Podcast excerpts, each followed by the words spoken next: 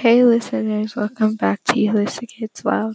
My name is Yulissa. Today we'll be learning about another student in my class. I hope you enjoy my interview. Hello Christian, thank you for agreeing to this interview. Happy to have you with me today. What do your family do on holidays? My family stays home and playing Fortnite. Pause it now. When you grow up, what would you study for?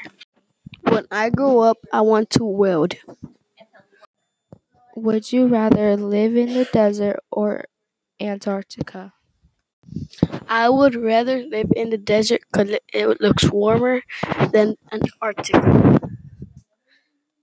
Would you rather be friends with a big group or a small group of good friends? I would rather be friends with good friends because they help me on my homework.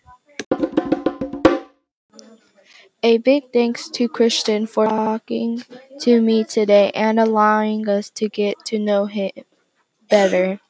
Hope you liked my episode. Goodbye.